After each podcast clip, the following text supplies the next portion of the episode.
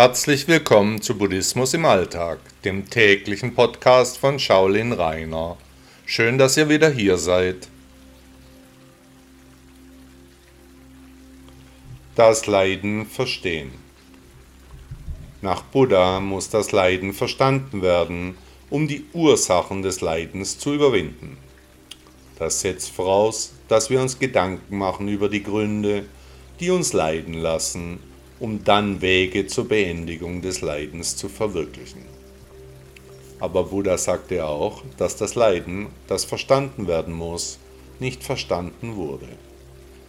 Wenn das Leiden als Gesamtbild sich uns also intuitiv erschließt, ohne darüber nachzudenken, dann erschließen sich die Ursachen ebenfalls von alleine, woraufhin die Beendigung der Leiden sich auf dem weglosen Weg ergibt, der nicht gegangen werden muss. Alle Erscheinungen zeigen sich in gegenseitiger Abhängigkeit, was sie leer und haltlos macht, weshalb auch nichts dauerhaft besteht oder existiert. Die buddhistische Lehre von der Lehre sagt, dass die Erscheinungen eine Identität und individuelle Merkmale haben, aber die äußeren Erscheinungen nur in unserem Bewusstsein ihren Ursprung haben also ist es nur in unserer Auffassung, ob ein Objekt oder ein Mensch schön ist. Die wahre, reine Natur aller Erscheinungen nehmen wir nicht wahr, weil uns der äußere Schein blendet. Die vollkommene und allwissende Erleuchtung erreichen wir durch die Reinigung von den Verschmutzungen, die wir im Laufe des Lebens angesammelt haben. Wir müssen uns reinigen, um den weglosen Weg zu finden, um durch das torlose Tor zu gehen. Um das zu erreichen, müssen wir die negativen Eindrücke und die angesammelten Verdunklungen des Bewusstseins zuerst erkennen und dann bekämpfen, diese überwinden. Welche negativen Eigenschaften fallen Ihnen jetzt ein? Welche spirituellen Übungen praktizieren Sie? Haben Sie die nötige Selbstdisziplin?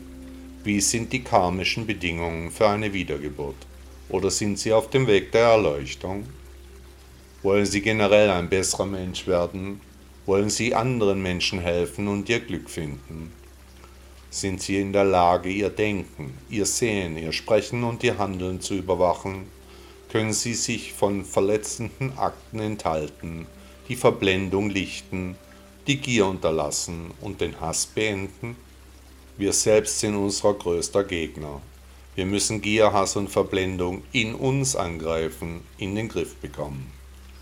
Der Weg Buddhas ist ein geistlicher Pfad, der uns vor Unwissenheit schützt, der uns von Unzufriedenheit bewahrt, wieder Harmonie in und um uns herum herstellt, uns in Einklang mit dem Universum leben lässt. Wer den Weg des Buddhas sucht, der muss nicht weit laufen, die Lösung liegt in uns selbst.